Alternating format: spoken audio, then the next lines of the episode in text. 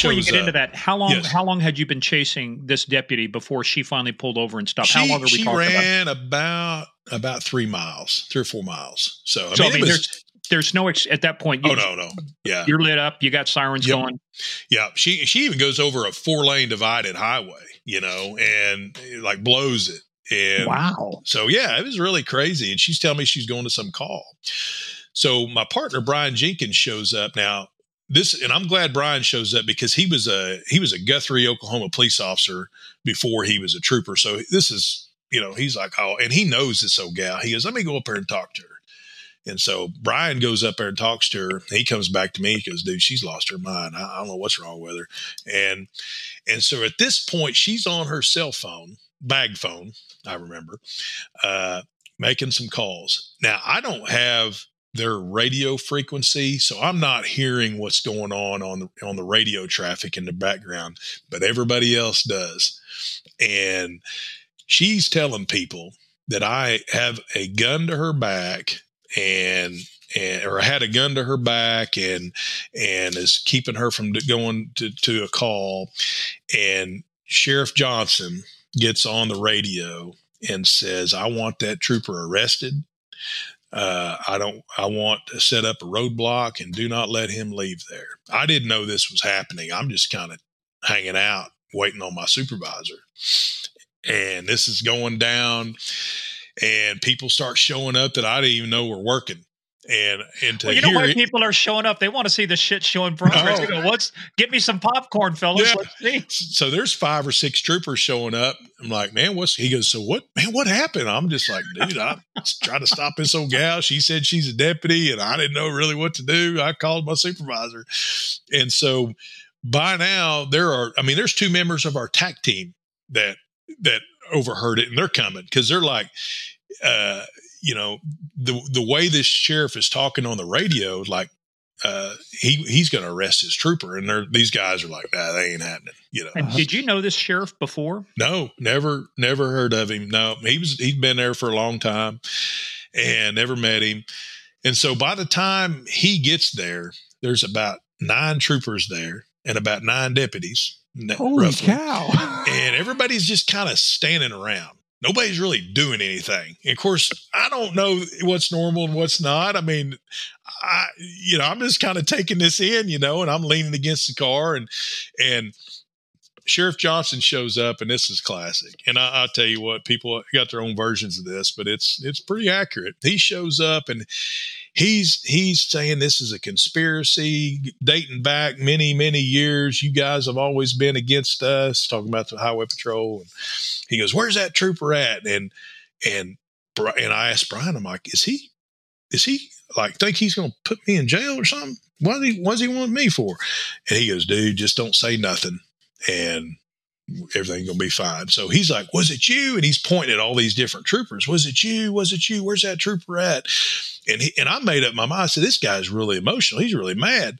I'm thinking, if this joker thinks he's going to put his hands on me, I'm going to knock his teeth out. You know? There you go.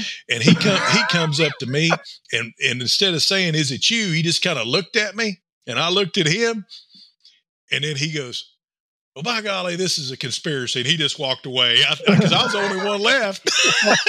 So, Branson, give everybody, you played defensive tactical. Give everybody a, yeah. an idea. How how tall are you? How much How much were you weighing at that point? Well, at that time, I, you know, I was six foot four, uh, you know, about two fifty-five, you know. So, and, and the sheriff yeah. was like, what, five foot nine, one hundred sixty? Oh, no, he was, he was your regular Buford Pusser, you know, top guy. He was big old fat guy, you know, and, and, uh, but, you know, his, I mean, Wayne can tell this story a little better. That he's got a son that, that showed up in the war wagon. It was like some camouflaged old military surplus wagon, you know, uh, Junior or whatever his name was, and and and they showed up. But the best part of this whole deal, I'm, I kid you not, I couldn't believe it when it happened. There's a there's a retired trooper. I can say, uh, uh, Ron Hamilton was his name. I'll never forget this. You remember those old Mini fourteens? You know, uh-huh. yeah, the Ruger, Mini Ruger. Yeah. yeah, man, he's standing there, kind of to the side of everybody, and he's just kind of holding this Mini fourteen. He hadn't said nothing to nobody, and the tro- and Sheriff Johnson. And this is the center point. He says, he says, well, by God, somebody's going to jail tonight. And I kid you not, Ron, Ron Hamilton racked around in that Mini fourteen. You know how loud that is. He says, well, I don't think so, boys. All you deputies need to kind of move over there on that side if we're going to go down that road. And he starts moving deputies over on the other side of the road and kind of like, this is the line you're not going to cross. And, and, and I couldn't believe it. It's going to, ha- it happened, you know? And, and so it, it kind of dissipated. And by then the old gray haired lieutenants are showing up and, and they're, they're having off the county road conversations and everything kind of piped down. But, and he just come up to me, my supervisor, uh, Jerry Lawson. He's like, uh, he, he, and I can, I, I'd do this if he was standing right here. He stuttered. He said, uh, uh Branson, uh, uh what? Uh, what the uh, what the hell uh, uh, what, what the hell happened? And I, I told him what happened. He says, um, and he's not going to listen to this. I doubt he's got an Apple phone, but he's, he said, uh, just uh, uh, write down what uh, happened, and uh, we'll talk about it tomorrow. So I wrote, I wrote what happened, and well, sure enough, in the in the weeks and months to come, they end up. Uh, Uh, indicting or, or forming a grand jury on on on Sheriff Johnson on some other matters, and end up calling me as a witness on on that specific thing. Just kind of talk about how crazy he was, but but yeah, it was it was it was nuts. What eventually happened with the deputy? You know what? I'm glad you asked. So I never, uh, her name was Janella Spurlock, and, and I never, I, she was going, she was actually going to a, a death notification of a suicide or something. She wasn't doing anything of emergency nature, but here's how life, this is what life will give you every now and again. You know, you grow up and you have these, this is why you always got to treat people the best you can, because I'm coaching, let's say ten years later, fifteen years later, fifteen years later, I'm coaching a little league baseball team, and the grandma of one of the kids I'm coaching is Janella Spurlock. No kidding. No kidding. You can't make this stuff up. And so I'm just, you know, I don't talk to her. I don't, I don't dislike her or anything. She, she lied on me. You know, she told, she said some bad things about me, but I, whatever.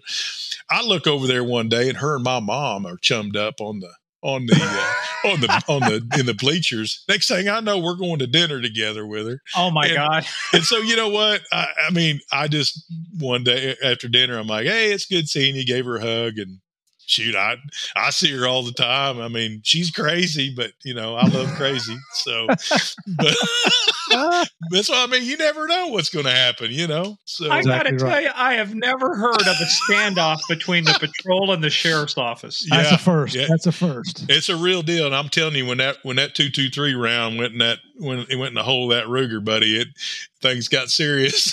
Well, it's like, that's like racking a shotgun. That gets everybody's that, attention. I'm telling you.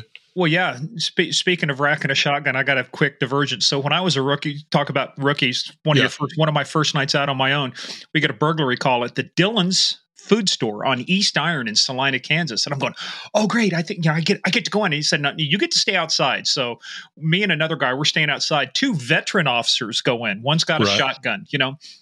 And they're they're going through, and about four or five minutes later, we hear, kaboom! And I start to get, shots fired. No, no, he goes, no. It's ten four. It's ten four. Come out. And he's this veteran officer's got this look on his face. Well, what happened? There's one other sound in those old grocery stores that sound like somebody racking a shotgun, and that's the ice maker dumping ice. He heard the ice maker dumping ice, thought somebody's racking a shotgun. He turned around and blew up the ice maker. Oh, that's good stuff. I, well, now I got to tell one story, and I'm not going to mention his name because he's a dear friend of mine. But this was back in the nineteen seventies, and uh, we we out on patrol and went up to check the the country club, the local country club there at nighttime. And sure enough, there's a window broken out, you know, and you don't know where they are inside this whole massive building. And uh, so we called back up in, and uh, my buddy comes up. He was a sergeant at the time, and and uh, a couple guys climbed through the window, and we were doing the outside perimeter. So when they bucked, you know, when they blew out through the door, we'll be able to run them down. Well, sure enough, the guy comes, the, the crook comes out and hits that screen door, and it goes back and hits the side of the wall, makes a loud sound, takes off running across the golf course, and you hear, kaboom, halt. Stop, police. Like, didn't you get that a little bit backwards? yeah. Yeah, a little bit, a little backwards. It's West Virginia. Everything's yeah. backwards. Uh, yeah. Everything's acceptable there, brother. Well, so how did you, so you said you testified in a grand jury. So what'd they end up doing with Sheriff Pusser? Man, he, he ended up resigning. Uh, they, what kind of stuff they, did they have on him? Uh, man, it was, uh, it was a lot of, a lot of misappropriation of tax dollars, uh, a bunch of craziness that I wasn't even a cop when he was doing it. And, you know, they, they put a grand jury together to, I think, just to get rid of him, you know, and, and, uh, but they got a great sheriff there now in Rogers County. So, yeah. So, so no more conspiracies, no more. No, no, no. That was a blip on the map. I'll tell you, my wife still has the newspaper. It made the front page of Tulsa World, and it was, it, it hung. Oh, you're that guy? I'm like, really and truly. It was, Steve, th- we got to encapsulate this. This is, a, this is a contender for story of the year, and you can't make this shit up. So. Oh, yeah. I love it. I love it. I love it. I tell, and, and, and, and each trooper has its own, has their own little, we were, we were doing this and we heard on the county radio, this traffic, we're like, oh no, this, this ain't happening tonight. Oh. We're at the end. So after, at the end of it, I mean, the, the lines have been drawn. Yeah. And you got deputies on deputies on one side, troops on the other. Who called it? Man, I think, I think my Southern supervisor did. He's like, you know, just everybody kind of agreed to, uh, you know, he took old, old Buck Johnson aside and started talking to him and settled him down, and everybody just kind of went their own way. I mean, it was, I don't think that would ever happen again. It was like the perfect storm, you know? And oh, at the end of the day, there's no excuse. I mean, even if you're a cop or whatever, you're going to do that. Number one, you don't got to be driving like that. Number two, yeah. that, I mean, at a minimum, it's reckless driving in addition to felony. Yeah. Was would that, I don't know. Do you guys, did you guys have felony fleeing and eluding in that day? Not, not then we didn't, uh, we do now, but then we did not. I mean, you just got kind of tuned up and that was your felony, you know, for running from the police. You know? Out of respect, you stopped for each other. Yeah. And yeah, yeah, that was, you know, that was our own personal vehicle. I mean, it was, it was crazy. So, well, that's the other thing, personal. Well, and just when you thought you couldn't top it, right? So just, uh, so, well, hey, but let's, let's, let's get into some of your interdiction work. Cause there's a story we're going to talk about related to your interdiction work, but you know, you, as we know too, people have confused interdiction because they confuse profiling with the big capital P versus profiling with the small p. Right. You know, and there's, I remember um, we started our first, uh, I was actually one of the original four members of the Highway Patrol's interdiction unit. We started doing that back in like eighty-six, eighty-seven. Actually, Murph, D E A came out, a guy named Barry Washington. Oliver. Uh, he was out of the D E A office in Wichita. Oh, oh okay. Um, Troy Derby. Um, trying to think of some other guys anyway, but they, they came out, we started working on this. That's where we started learning about Epic, started getting, you know, access to that. You work with Kurt Simone? Yeah, absolutely, man. Yeah. yeah. Well, I mean, I didn't work with him. He was in a different area, but yeah, Kurt ended up, um, he was one of the top guys in Kansas and actually ended up running the unit up there. I, well, I'll tell you, I think it was him. This is how, this is how screwed up these, even the drug traffickers are, but they had uh, taken off a semi, had a bunch of dope in it. Um, and they actually did a controlled delivery. They brought out, I think it was a Starlifter um, or something, but you know, D E A brought it out. They loaded it oh, up yeah. on that, yeah. doing a controlled delivery. Well, these bad guys thought the dope was in the, uh, like the Highway Patrol headquarters, our little Department of Transportation block buildings with really no security on them. So they show up one morning and the building is torn apart. They think, they think that they were storing, you know, three hundred kilos of dope, yeah. you know, in a, a stone building. Yeah. A storage unit. That's, it's crazy. Yeah. Uh, but, but anyway, I digress. So, uh, but, but let's talk about that because there's, you know, I remember too, um, uh, there's a guy named Jeff Faison, I think out of Florida, was one of the top people, one of the early people. He was doing a lot of stuff on I four, I think it was. I mean, they were just, do- just left and right, just arresting people. And as we know too, we, and you and I were talking, uh, when you had to go poop and you couldn't do the, uh, the episode. So, um, but we were talking about Operation Pipeline and Highway fifty-four, a huge traffic. Yeah. People don't realize in the Midwest, there's these huge corridors. There, I'm kind of setting the stage. Um, cause you've got like, uh, actually U S eighty-one is the only north-south unbroken highway in the United States, goes from the Mexican border to the Canadian border, runs right up through our area. You got fifty-four, you've got interstates. And then at one time, actually, uh, Steve, I don't know if we talked about this. Uh, I was working one night, one of our guys was further east and he got called to it. I had to stay in my area. But D E A was tracking a plane with the King Air flying in, landed in a little county called Gray County. Why? Because during World War Two, the Army Air Corps built a lot of these airfields, mm-hmm. and they would come in and land. Well, they had sensors set up. So uh, long story short. So, I mean, we start, that's when my mind started expanding. It's like, man, there's a lot of shit going on. So let's talk about that. There's a yeah. lot of shit going on, and your guys are starting to do interdiction. When did O H P, Oklahoma Highway Patrol, we say O H P for those of us inside baseball, those of us in the know, mm-hmm. you know, when did the patrol start getting serious about doing interdiction, and what, what kind of precipitated that? What was going on? Uh, was it, you said before nine eleven you were starting to do this, but, but what changed? So it, really you just had some men that just stepped up and, and really went against the culture of the Highway Patrol as far as what their daily duties were. And which men was like writing my, tickets and truck inspections, drunks and all that. Yeah. And so there's a guy named changing tires, yeah, getting yeah, gas, yeah, all that good stuff. For them so damn like, D E A agents who run out of gas and needed somebody to help. Yeah. Right. So, so there's, you know, one in particular, again, I mentioned him earlier, Mike Plunkett, and then uh, Barry Ross, Jim McBride, Jim Seiler. These guys were kind of in around the Oklahoma City metro area and a little bit on the outside. And, and they would, they would, uh, I, you know, probably just more so their natural abilities to talk to people, you know, probably w- is what profited them. They weren't, you know, they weren't receiving a whole lot of training, you know, back in the early nineties, and, and just making those contacts out on the interstate system. And, and, and don't kid yourself, money's what drives things, you know, and, and when they started getting the attention of the, of the administration, when they started, you know, seizing uh, large amounts of cocaine and large amounts of money, and, and they're like, well, this is, this can be an organized deal. Um, uh, a guy named Gary Hornback um, um, was, was integral to it as well. And I, I was watching this happen, and, and my, my, what drew me to it is, do you remember, do you remember those old teletypes that, that would come out over the, the pipeline seizures Operation around the Pipeline country? And they, yeah, yeah. yeah. Status reports and updates. Yeah. So what I did was I'd go to headquarters at the beginning of my shift, and I, they'd print those things off and put them on a clipboard. So I started taking them home because I was the only one who was looking at them, and I'd highlight, you know, kind of the guys' names. And I, that's how I learned about the, the Robbie Bishops, and I'll close talking about him, uh, of, you know, Georgia, the, the, you know, Tim Caldwell of, of North Carolina, of North Carolina, um, Joe David of, of California. I mean, all these guys around the country, like hitting these big loads. I'm like, man, I want to learn how to do that, you know?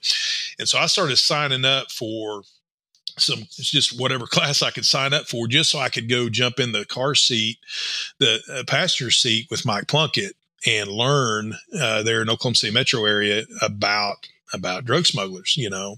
Wasn't it amazing back in the day is that if you really wanted to do something, like I said, go against the culture, it usually had to come out of your pocket, and you had to it do did. it on your own time. Uh, I remember doing that with search and seizure training. I mean, learning the law, yes, interviewing. I mean, it's, we ended up doing this stuff on our own time.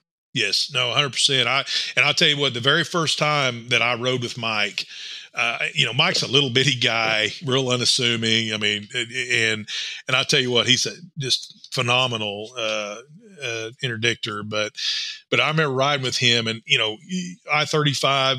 Center of Oklahoma City, all these cars going by, and he pulls out, and I'm like, what do you, what'd you pull out on? He goes, yeah, I don't really know yet, but hold on a minute, you know, and, and then he ends up finding the vehicle, um, um, looks for some, you know, some body language and this and that. And, and I, I'll never forget the very first car we stopped, uh, I got out, and, and, and mind you, this is in nineteen ninety-seven. I've only been a trooper about a year or two, a year and a half, two years. And so he walks up to this Cadillac, and, and to the driver's window, and, and he looks back at me, and he's grinning. I'm like, I was quick, you know, next thing I know, this fella's coming out of this Cadillac, and he's, he's got like polio, and he's got these, these, these crutches that you hold with your hands, and he's, his legs are all bent up, and he's holding a, a urine bag in one hand, and, and he's walking him back to me. I'm like, oh my gosh, I'm going to jail. He's going to have doing? you change his colostomy bag. Yeah, yeah, exactly. Yeah, that hasn't happened yet. But I'm like, what in the world is going on here? He says, uh, he says, Branson, is, uh, and he kind of leaned him up against his push bars. I'm like, what are, what are we doing here? I, I don't understand. I'm going to be fired, you know? And, and, you know, of course I'm leaving out. Don't you out understand? Of, I've already had a standoff with yeah. the sheriff's office. I don't need this shit. Yeah, exactly. So, I, and I'm leaving out some stuff, some time. He talked to him, but anyway, I'm kind of speeding forward and he pulled him out and he gets his dog out, runs around the car. I'm like, yeah, I'm, I'm getting fired. There's no reason why we ought to be searching handicapped people, you know, and, and is what I'm thinking, man. He pops the trunk and there is a backseat compartment in this Cadillac had one hundred seventy-eight thousand dollars in it. I'm like, are you kidding me right now? You know, now, did your, was the dog trained also hit on cash or just drugs? No, just, just drugs. Yeah. So that was, and then many interdictions came from that. And, well, hold and on, take, let's, Let's not bypass that one too much yet. Yeah. Walk us through a little bit. What was it about it that he saw, that he told you about to train you? What was it he saw that said, hey, there's something here? So the very first thing that the guy told him it, when he walked up, he's like, uh, you know, sir, this is Trooper Plunkett. This is why I'm stopping you. Um, and he had his, his, and I didn't really understand this at the time, but as I matured, I kind of understood more, more about people and what they do to evade, you know, the truth and, and, and whatnot. But he had this, this urine bag sitting on his, on his leg out in the open. He's like, uh, he's like, where are you headed? He goes, well, I'm looking for a bathroom is what he, he told Mike. He goes, Mike says, we'll go. And I mean, what, what do you do? He's like, go. And, well, uh, yeah, I'm, I'm just, I'm just looking for a place to stop, you know? And so he said, you know, nervousness, anxiety was really, really, uh, you know, apparent at the onset of the stop very early. He goes, but you know, normal people that have a, a, a urine bag or whatnot are not going to show it, you know, openly show it and lay it, lay it out to a police officer or a stranger, you know? And that, that kind of started his suspicion towards this fella. And, and it turns out he was a, a career smuggler and, you know, using his, his disability as, you know, most police officers, ninety-nine percent of them, they're not going to spend time with somebody that that's got that. Funny you know? you've mentioned that, because this goes back to, we do a Patreon uh, side to our premium side. And we actually had a question, Murphy, member from Michelle Kidd Tackleberry talking about mm-hmm. one of the guys was, they talking about a story about body worn camera, but seeing two guys stop, they were dressed like salespeople, but they had a load of dope in there. And they said, well, the, you know, do they do stuff to try and throw you off or disguise their intentions? We say, absolutely. All the time. Yeah. You know, this is a perfect example of it. I mean, yeah. They will even rent guys, single guys that are smuggling will rent a mother and two kids to make it look like mm-hmm. we're the happy family going to Disney or Wally World, yeah. which by the way, yeah. just so you know, it's closed. Park out front's closed. Move out front. Should have told you.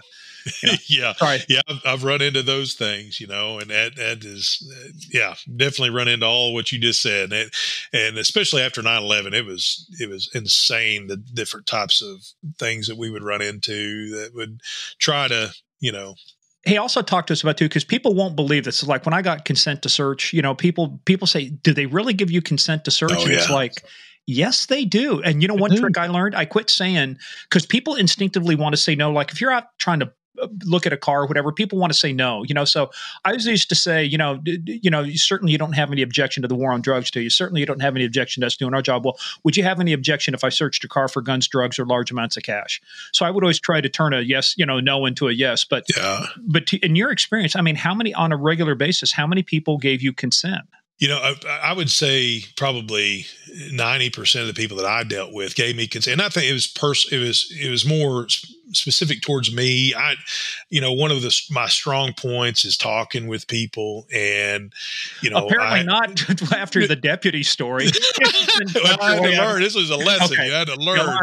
But you know, I've had defense attorneys tell me, you know, one guy in particular in federal court, um, you know, before our our suppression hearing, he's like, you know, Branson, I don't know why. That I asked the guy, you know, why'd you give him consent? He goes, you know, he was so nice. I had to, you know, and, and I, I mean, and, and really, I, as I matured and, and, and learned how to talk with people and, and was not, you know, I kind of, I kind of put the hat in the trunk, you know, and, and, and just, I, I had, you know, I remember being in court and they're like, how tall are you, Trooper? How much do you weigh? You know, you were imposing threat. You were intimidating my client. My client. You threatened right. them with your physical. Yeah. And if you put the hat on, the campaign hat, it yes. makes you about three to four inches yeah. taller. So I, you know, I kind of had to undo all that. And, and I really, I really found that, you know, you really do get more with, with, uh, and, and it's a lot of it is, you know, once you learn, this is what I teach guys, you know, and this is a really good principle, that it's not that you get really good at finding bad guys, but you get really good at knowing what the innocent motoring public is like. And, and, and when you know what's normal, and when you know what, what innocent people, how they react to law enforcement and how they interact, regardless of their race or their, their culture, there is a, there is a consistency with that. And then when you run into a criminal, then, then you're going to have, you're going to have, it's going to be very apparent that, that this guy is a bad guy, and, yeah, and spend a little bit more very time. Different. Yeah. So that's kind of, do you remember that video? Uh, you, you can find it on YouTube, but it was a Texas D P S trooper, kind of a big guy like you. And he's talking to this guy and he's saying, now, son, you happen to have anything like this? And this, you can see this guy getting nervous, and all of a sudden the guy just vapor locks and he falls into falls the ditch. Down. He's going to go, I'm going to take that as a yes. Yeah. Yeah, I've seen that. Yeah. Yep. I, I have. But, uh, well, let's, let's talk about, let's talk about, let's set the stage now, because based on this, uh, you had the American Civil Liberties Union, the A C L U, come after you. They sure did. On one of these yeah. cases. So let's talk about that case and, and, you know, walk us through it. What happened? What was going on? Um, you know, and take us through it. Yeah. So um, me and my partner were working um, on I forty out in eastern Oklahoma.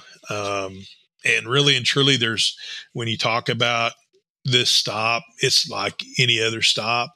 Um, as far as like one that we would spend a little time with. And, and, you know, I, I, I saw a guy's name's Rossano Gerald was his name. I'll never forget his name, 'cause he took up about three years of my life, but, um, he had his twelve year old son in the car with him. Um, he what was, was the uh, reason uh, for the stop? Uh, he didn't use a signal when he's changing his lanes from one side to the other, um, in, in traffic there and on I forty. And, um, I bring him back and, and of course, you know, um, going through some different questioning, you know, explain to him, write him a warning and everything. And, and just uh, very high anxiety, nervous, nervousness and whatnot. He kind of told me he had kind of a, kind of blaming his nervousness and anxiety on, on like a mental, uh, you know, uh, medicated situation that he, that he had. And, and uh, um, kind of gave me a silly story about what he was doing and, and, and, um, the fact he was in the Army and, and anyway, I ended up spending some time with him. I had my, my partner come up, he ran his dog, dog had alerted to the car and, and we searched the car and, and I think we were on the road, we were on the shoulder total from beginning to end, probably an hour and twenty minutes, um, after we had searched the car and, and put everything back and, and, um, uh, you know, nothing really exciting happened. He didn't really give us a hard time. Um, oh, you say the dog, but the dog did alert though, right? Yeah. Yeah. So that's, that's kind of what kept us hooked up, kind of searching the vehicle. There was a, an aftermarket alteration of the floorboard that we spent some time in that was empty. There wasn't anything under it. There was a, some sheet metal that had been put up in the floorboard that, uh, it was like, so you obviously, I mean, the, but the point is the dog alerted on something. It had actually been transporting something. You found a concealment that is not that, I mean, that is not a normal, right. Um, you know, that that's indicative of smuggling. Yes. Yeah. So we, you know, everything that we did, you know, we were hitting the numbers, you know, just, we were, we were, we were just, we weren't just fishing. Everything, you know, that's not, everything we did, we did, uh, for a reason. Um, and we didn't keep him any longer than we needed to and didn't find anything and let him go. Um, and a few months later, um, the department gets um, a, a deal from like a judge advocate's office at the Army that, that this guy is filing a civil civil tort claim against me and the Highway Patrol. And and, and why is he and, going and, through the JAG office? I don't know. It was really strange uh, the way he did that. Um, they wouldn't have any authority. No, no, but it was a big long letter, and it was from them that I, you know, that I profiled him. And it, if you if you go back, and this was in nineteen ninety-eight. If you go back and and look at the kind of what was popular, you know, and you know, Pennsylvania State Police, New Jersey State Police, Illinois State Police, all these A C L U was really really deep into all those departments for for uh, racial profiling and everything. Uh, this thing took on a life of its own. Um, they they they contacted Mister Gerald. I find that all this stuff out, you know, after the fact. But they contacted him, solicited him, represented him, and uh, um, they he he had made some claims um, on that traffic stop that was just out of, flat out lies that that we had. Um, Um, scared his kid with our dog and, and turned the heat, time, heat on. Were you guys it, equipped with anything like in-car camera? Yeah, we were. Um, we were at the kind of the infant stage of it. They were almost like, they were like handy cams, you know, kind of mounted. Um, uh, my tape ran out. Um, my partner's luckily did not. So we had his, um, and were but, you mic'd up too? Could they hear what you were saying? Or yeah. Were, when it was on. Yes. And, Uh, so this, this deal took on life of its own, man. And, and, uh, they, they end up filing a lawsuit, um, against the department and me. And, and, you know, of course their main goal was to, was to get a, a, uh, a, oh, what do you, uh, it's like keep, a summary, some kind of a summary, summary judgment, judgment and, and get some quick money and be out of there. Quick money. And then also they wanted us to report our, our, uh, our, statistics. Uh, stops yeah. Your statistics to them from there on out.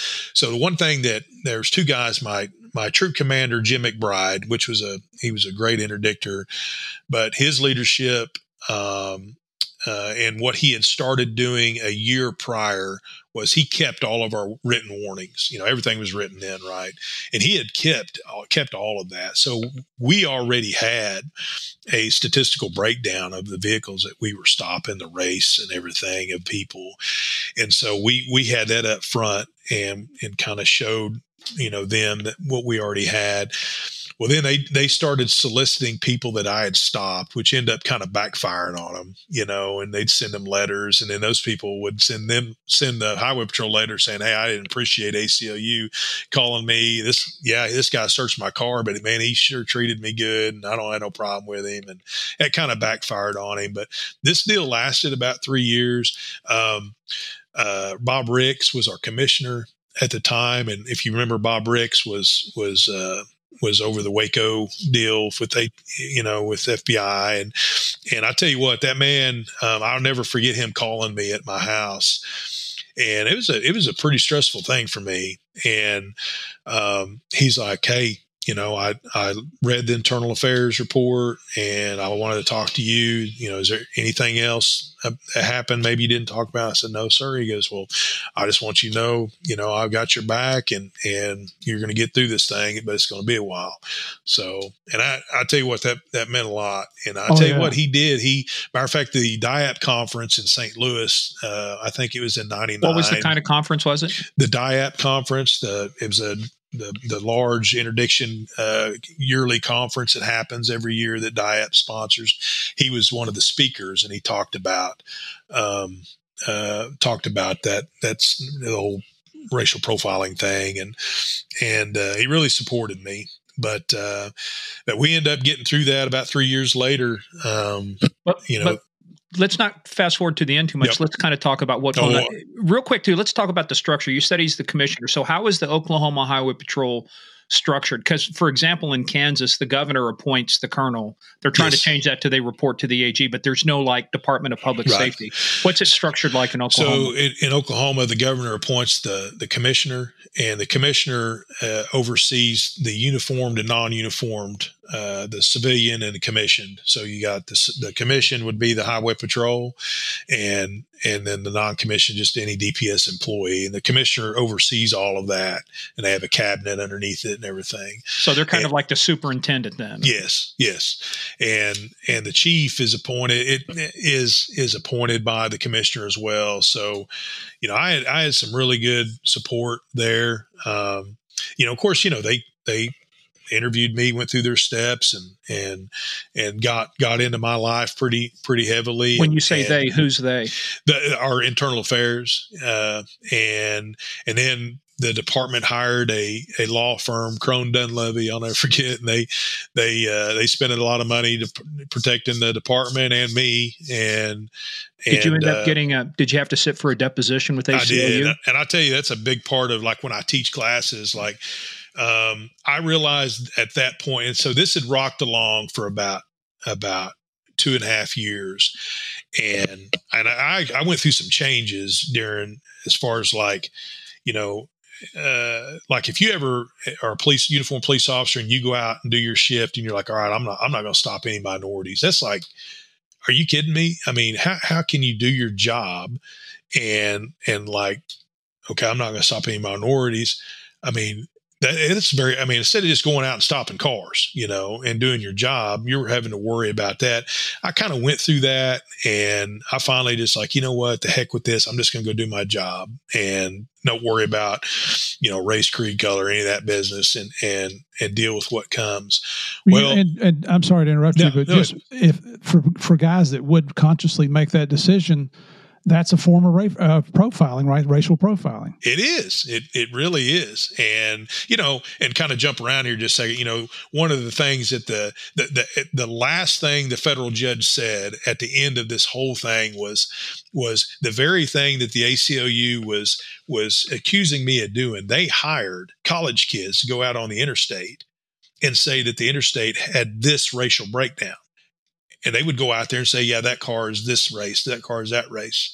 Like, how do you, and, and the, the judge is like, look, you're, you're, you're, you're accusing Trooper Perry of, of, of and your data ca- comes from assigning people to go out on the interstate and say, this car has this race. This car has this race. If you can't show me that Trooper Perry treated this individual any differently that he treats anybody else, and I don't, we don't have nothing more to talk well, how about. Do, so here's an interesting question I always used to do, because I used to get that too. You're just stopping me because I'm X. And I say, well, you're yeah. just saying that because I'm white. Exactly. Um, because yeah. at, at, at ten o'clock at night, they're coming at you at seventy-five miles an hour. You're coming at them at fifty-five miles an hour. That's one hundred thirty miles an hour closure. I said, I must have some pretty damn good eyes to be able to spot yeah. you at one hundred thirty miles an hour and know exactly what race you are and what you were doing to turn around on you. I mean, you're stopping the car, not the person. That's right. Once you stop the car, then you deal with the person. That's right.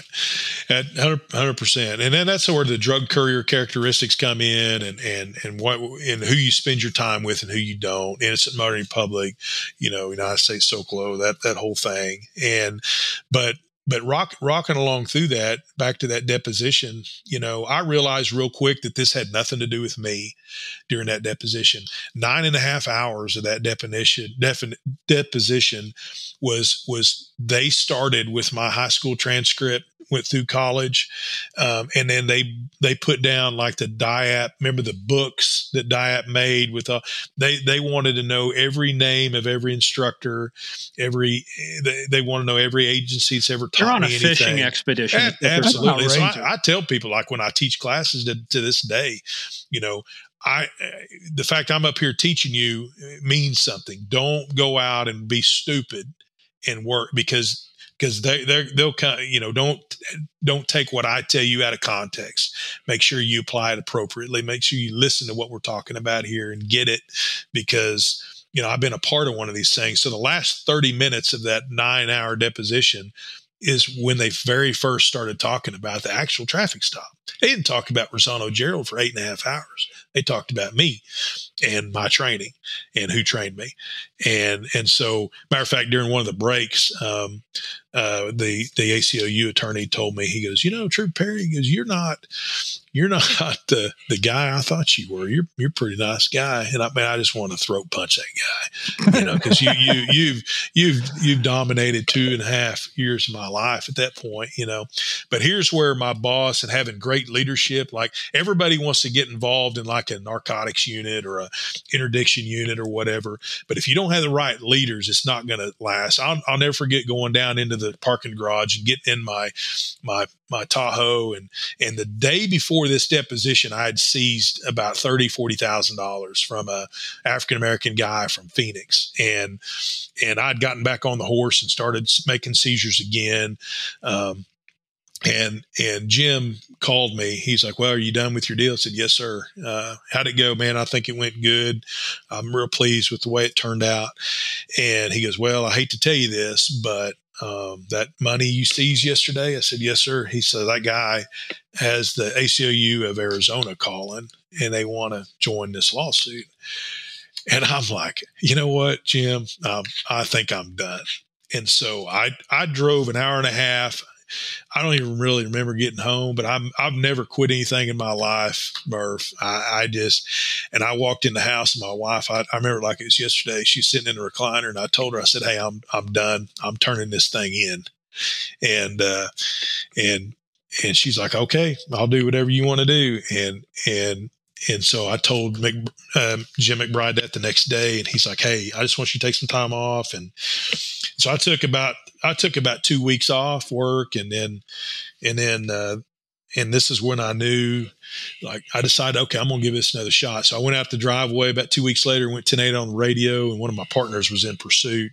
And, man, we got in a heck of a pursuit, crash, guns, drugs, fight, the whole nine yards. And I'm like, yeah, this is this is what I need to be doing. Absolutely. And so it, it was it was reinforced. You know, it just took some growing on my part. And yeah, but you know, but you bring you know. up a point though too. It's like people don't realize. Um, I fortunately never had to go through that, but I know guys who did. You know, and it's like, and to your point, they don't realize how it hangs over you. I mean, you didn't know about this for a while, but then how long from the stop until you got notification that the A C L U was involved? How long of a about time? Three, was about three months. Okay, so from that three month, for during that three months, you're like, life is good. I'm back to doing yeah. what I've always done, right? Working. Yep. But then the minute the paper drops, life changes because now. I don't want to say this is what you did, but I kind of have an idea. This is probably what you did, right? You start overthinking things. You start second oh, guessing some stuff, yeah. right? Yes.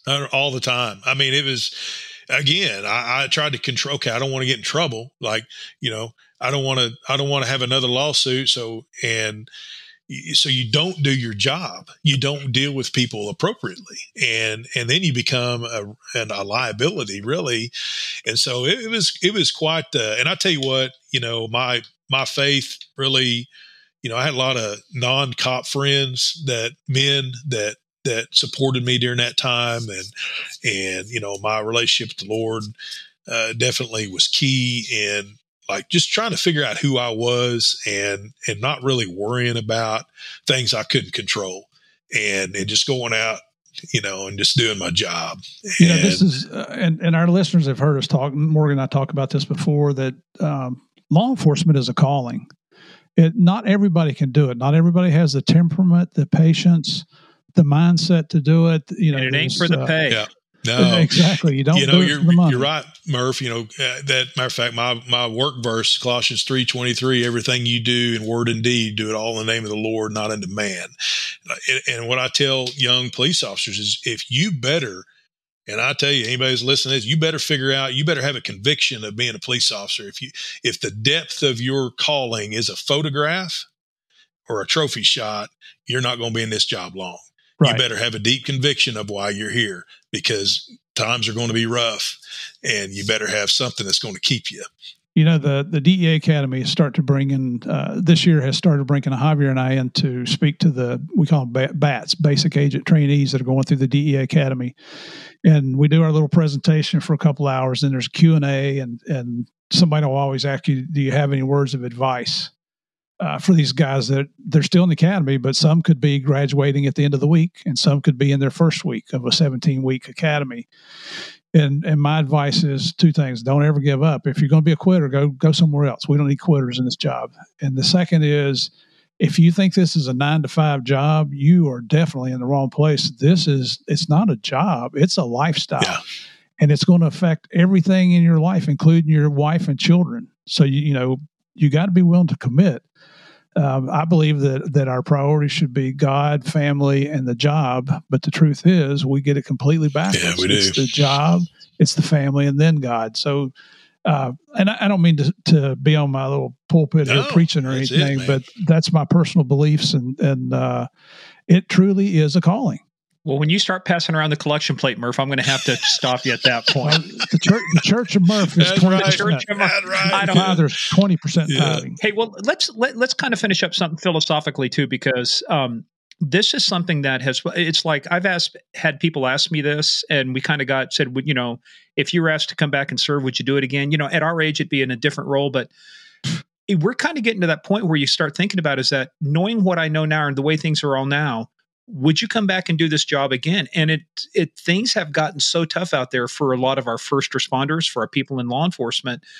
Um, there is, I think, I think hopefully the, the pendulum is swinging back a little bit. People are realizing, hey, look, man, we have to have cops. We have to have police. Just same way you have to have a fire department. You have to have a, an ambulance, right? Emergency medical, right? Uh, but I think this relationship has been affected by a lot of things, by negative media. And the other thing, too, it's been affected by, imagine, for you folks listening out there, imagine having your life turned upside down and dragged through the mud for three years. Mm-hmm.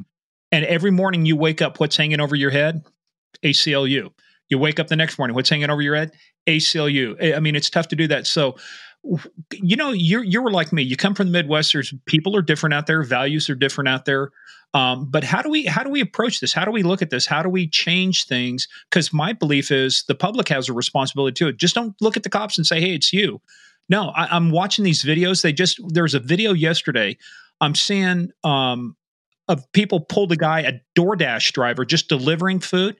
They pulled him out. They started beating the holy hell out of him and stole his car. And I mean, I'm talking not just a couple people. There were like fifteen, twenty people. What I mean. I kind of went off on a rant there. I apologize. Uh, uh, divert, you know, digression. But I'm just kind of looking looking at what you know now. What what needs to change? What what has to happen? Man, I, I think we have to to stick to our convictions. Um, I don't, you know, evil is very apparent and is not going anywhere. Good men need to stay in this job, and and. I, I would say that, like, leadership in these departments, they, these departments really need to invest in and know how to find genuine leaders. Uh, and, and, you know, I, that's one thing that I've seen, you know, success, you know, breed success, having the right men and women in place to lead other men uh, is, is paramount. The only reason we survived Um, outside of the grace of God of, of this lawsuit, our department was we had some really good leaders, and and they didn't budge. I mean, in the midst of it, they supported the men. We still had a program. We still have a program to this day. Um, it was never dismantled. Um, I just really having, you know, I'd say good leadership and conviction and and knowing why, and being able to intelligently talk to the public of what the police officers run into. And I, I'd say probably spending time with, I mean, I just did it yesterday on the side of I forty-four, you know, uh, just spending time with people, explaining to them, you know, what, you know, what, what goes on out on the streets, you know, and, and give them a little bit of insight. You know, I'd probably say there probably needs to be a little bit more of that. Sometimes our, our genre is a little closed um, lipped, you know, when it comes to what we truly run into at night, you know, out on the highway or in the neighborhoods or whatnot, trying to educate that, uh, to educate people. But, you know, the problem is people wouldn't believe when you tell them some of these stories and the things that you've seen, yeah. the wrecks you work, the bodies, yeah. the abuse, the stuff people people can't fathom that. And because they can't fathom that, they can't fathom why it takes men and women. You know, what was that Edmund Burke saying? Uh, for evil to triumph, all it takes is for good yeah, men to do, you know, to do nothing. That's right. Yeah. Right. Yeah. I've got, I've actually got that pulled up here on the screen. We show that at every presentation, especially law enforcement, because you're the people that did not choose to do nothing. You chose to make a difference. And, and you know, uh, and, and I'm going to get on my soapbox, and our listeners have heard this before, but to me, becoming a public servant is a badge of honor because you have chosen a career in which you're serving the public. You're not serving yourself. Now, we do have a few bad apples that get involved in that, and, and Morgan and I make this plain on every podcast we do. Nobody hates a bad cop more than a good cop. Yeah. But, uh, you know, where's that, where that badge is a badge of honor because everybody else is out there is out for themselves. You know, it's out for them and their families. But here in, in the military and first responders, uh, whatever it might be, that where you're serving the public, God bless you, man. That is a true calling. Uh, you know, the Bible says, "Blessed are the peacemakers," so they should they should be called the children of That's God. Right. So I'm real proud of what Well, since we're throwing out sayings, my other favorite one is uh, people sleep peacefully in their bed at night because rough men and now women stand ready to do violence on their behalf. And I tell you, know, you what, absolutely. I know, I'm telling you, I'm a better person just to be in the room with some of these people. I know some of those people, and I'm telling you right now, we are, we are safer because we got them. And I'm not, I mean, I go out and do my thing in, in my little realm, you know, and, but I tell you, I know some, some, some cops that, that are just absolutely heroes, and they go out and just get it and and they go hunt down get her done the bad bad man now. And and I tell you, we we we've got to have those people, you know. Yep. Yeah, a lot of those people we've had on Game of Crimes. I mean, yeah. this, this is a, we have a roster of all. I tell you, my favorite one is is our is our Arkansas fish and game guy, Mike Neal. Buddy, I, I saw him in person. What a great story! Y'all did great with that one. You know. Well, I had the chance to award Mike uh, when I first met him. Was at the uh, I C P conference, the International Association of Chief of Police. Him and another guy were getting Police Officer of the Year, and I had the chance to do that award. Uh, for him, yep. With that time, the Secretary of D H S, Janet Napolitano, and the chief, him and I had a long discussion, and then we brought him on. And you're right. I mean, you get people like that. It's like, here's a guy who drove fifty miles, had to fill up with gas, and because he filled up with gas, that's what put him that's in the right. place, you know, to be able to do I've what he needed to do. That. That was a great story. And that, and that you know, Brandon Powder, no, that really hit close to home, that whole deal, not too far from, you know, where we're at. And that was a tragedy, you know, so. Well, let's talk about you now. Let's let's let's finish up with. Uh, we see that you've got the Oklahoma Bureau of Narcotics. Yep. So what are you doing? Didn't, didn't you have enough dope to deal? Didn't you have enough shit to deal with? Why did you go Man, dive I, in I it again? I tell you what, I, uh, I I talk about leadership. We've got a director right now. His name's Donnie Anderson, and he's probably one of the best leaders I've I've seen in a long time. Um, he's he is over. you know, over the O B N, and has done great things with O B N. He, he approached me, uh, a few years ago and, and asked me to, you know, if I thought about, you know, how close I was to retirement and, and, and coming to work for him, and to, and what he ultimately wanted was, was for me to manage a, uh, uh, a interdiction unit on the east side of the state. And, and I said, absolutely. I'd love to do that. So I had, uh, I had twenty-seven years with the patrol, and I just went ahead and pulled the plug and applied for them. And, and I, I was the last six years of the, on the patrol, I was a T F O with D E A. And, and so I, I naturally was able to, to, to go right over into the Tulsa O B N office and, and, and do the same thing and, and just investigate cases in plainclothes, you know, until we could get this interdiction deal propped up. And just about a month and a half ago, I got, I got my unit, you know, got my Tahoe, got my uniform. And, and, uh, so I've been with O B N for, for two years. And, and now we're, we're starting this interdiction unit on the east side of the state. We've got one in the central, central part, you know, there's seven guys on it. And so we're just, so you're going to compete now with the state patrol. Oh, we're kicking their butt. Actually, you know, just the opposite. So, so some of the guys that I worked with there, you know, some of them are retired, but like one of them is a supervisor there. And so now we're, we're, we're, we're working together as a team, you know, and, and really making a good day. We're working. It's, it's really fun. I never thought, you know, that I would be doing what I'm doing. Well, see, I and, can see how this works. Y'all get together for coffee and donuts. Yeah, we're stereotyping, and you go, okay, this week you guys work dope, we'll take money. Next week we'll take dope, you work money. Much. You know, we'll just you, know, you go one way on the interstate, we'll go it's, the other. It's yeah? really awesome. Matter of fact, we're working uh, an emphasis next week over on I forty together, the patrol and, and us, and good times, man. I, I, well, I got to tell you, let's, we need to finish up, but I yeah. got to tell you one of my favorite stories. And I used to see people say, what are some of the tactics? And one of the best ones, I think, it, I don't know if it came out of Texas or Florida or whatever, but they set up, you know, some cars, and they set up in an area where there was a double yellow line on the ho- highway. And they said, narcotics inspection lane ahead, canines in use. And all they waited was for the people to make an illegal U-turn, and there was your reasonable suspicion oh, for a stop. Yeah. And they, they, and here's the funny part: there were no dogs. It was just a sign. Just a sign. Yeah. Create creative. And just to, uh, we we talked about D I A P. That's the Drug Interdiction Assistance Program. Yes. So for our listeners, just so you know what. And that T F O is. was task force officer. So, uh, but I think people by now have heard this. Hey, well, look, dude, um, this great stuff. I'm glad uh, you survived. By the way, there's this dude. Do you know this dude named Wayne Stinnett? Oh man, he's at a, the office. Father Wayne, as I call him. I was actually texting him here as we were talking. Yeah. He's he speaks very highly. Well, have you asked him? Have you asked him about the crocodile? Yet? You know, I saw yeah, that that's a title of his deal. I, no, I'm not. you should, you should, you want to talk about stuff you don't see very often, like oh, yeah. the standoff? Yeah. Go ask Wayne about finding a crocodile. I that's certainly a unique will. Story. I certainly will. I'm pretty sure you won't hear that on any other true crime no, podcast anywhere in the world. Not hear that. All right. So we dedicate this to your partner. We dedicate this to your father. Um, yeah. uh, until Valhalla, we will have a drink in their honor um, tonight. So, uh, but hey, man, dude, this is us saluting you. Keep up the good work. And if I if I happen to get out that way, I may end up in Wichita flying through. Uh, Tulsa's not that far away. Um, hey, by the way, did you ever run into Mister Famous now, Stix Larson from Tulsa P D? Oh yeah, I've run into him. We actually I actually uh, landed him as a speaker at, at a conference a year or so ago, and yeah. They, well, Murph and I have both done his podcast, Cops and yeah. Cock. We need, uh, we need to bring him on Game of Crimes. Yeah. Oh yeah, that, that's just what he needs. Something else to make him look cool. There we go.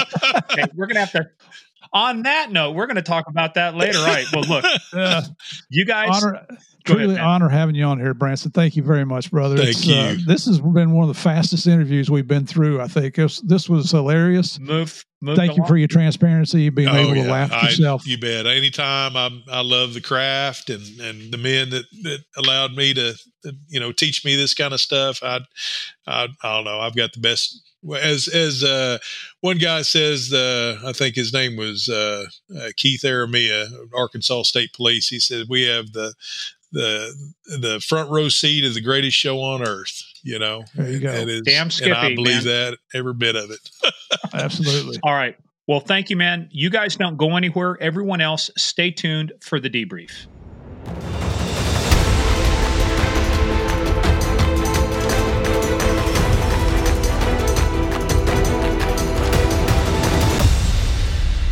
Get your guns, boys. Well, you talk about a memorable career. What a way to start. A standoff with the sheriff. Like two months. Well, and and the lady, I get it. She was a nice lady, and he ended up running into her later. But I tell you what, as a trooper, I used to cut a lot of breaks. But that's one of those where it would have been like, you failed to pull over. All you had to do was stop real quickly. Give me the thirty second. Hey, here's my badge. Here's what I got going on. It would have been, okay, you know, see ya. Mm-hmm. But this, you know, anyway, but yeah. to have that kind of a standoff, you know, and you just brand new out on the road. And it's like, nobody ever trained me for this one, boss. Well, you know, we mentioned in the intro that, that Branson is physically a big man. And it was funny, his description about how that sheriff was going around. Are you the trooper? Are you the trooper? And he got to Branson. He just kind of had to look up at him and turn around and walked away. As we used to say in Kansas, that boy's so big, it takes two people to look at him. There you go. I, you know, in this case, that discretion was a better part of valor for that sheriff, I'm sure. And it worked out. But again, as you see, you know, he's he's made a career out of it now. He's doing a lot of good work with O B N E. By the way, the only reason they call it the A one conference, it gets confused with the, uh, uh, you know, food channel. You know, hey, this is the A one conference. You get all these people showing up. Hey, where's my steak? Uh, it's the Association of o- Oklahoma Narcotics Enforcers. The only reason is because you can be the first one in the phone book, as they used to say. Why was every business named triple A and A one and A plus? Because they wanted yep. to be first. Listen, anyway, so A one, very good. A one and uh, Branson, not Brandon uh, Perry, Pinchot. You know what? B P, Brandon Pinchot, Branson Perry. You know, same I have initials. No idea what you're talking about. Let's close the show out.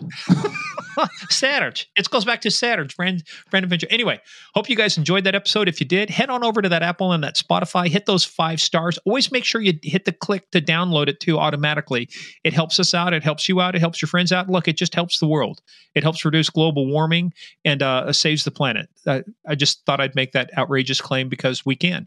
Anyway, also head on over to game of crimes podcast dot com uh, before we put a lot of our stuff stuff there, including our books, our merch. You're going to find out our bonus episode we just had with Kathy Reichs, author of The Bone Hacker, her twenty-second novel, inspiration mm-hmm. for the Fox long-running series on Fox called Bones. Also follow us on that thing they call social media at Game of Crimes on Twitter, Game of Crimes Podcast on Facebook and the Instagram. Uh, also make sure you go to Game of Crimes Fans, type that into Facebook, join our club. Our favorite mafia queen, Sandy Salvato, will uh, do uh, just, you know, Iron Fist, Velvet Glove will determine if you're worthy of entrance. And she will do that, uh, but also Patreon, patreon.com slash Game of Crimes. We just did a ninety minute version of Q and A, and we had a lot of good questions, a lot of things we knew about, a lot of things we had to do some research on. But as we always promise, we answer every question, don't we, Murph? We have not turned down an, uh, a single question yet. And this one even had some uh, question about our families, and we answered. Yeah. Gotta hey, you know what we're going to do? Out. And guys, one of the other cool things too, some people do stuff for us. Let me just play you a few seconds of uh, some stuff we got from our buddy Alex Hall called Apollo's Mind. Here, just listen to ten seconds of this. Listen to this faint, awesome outro music.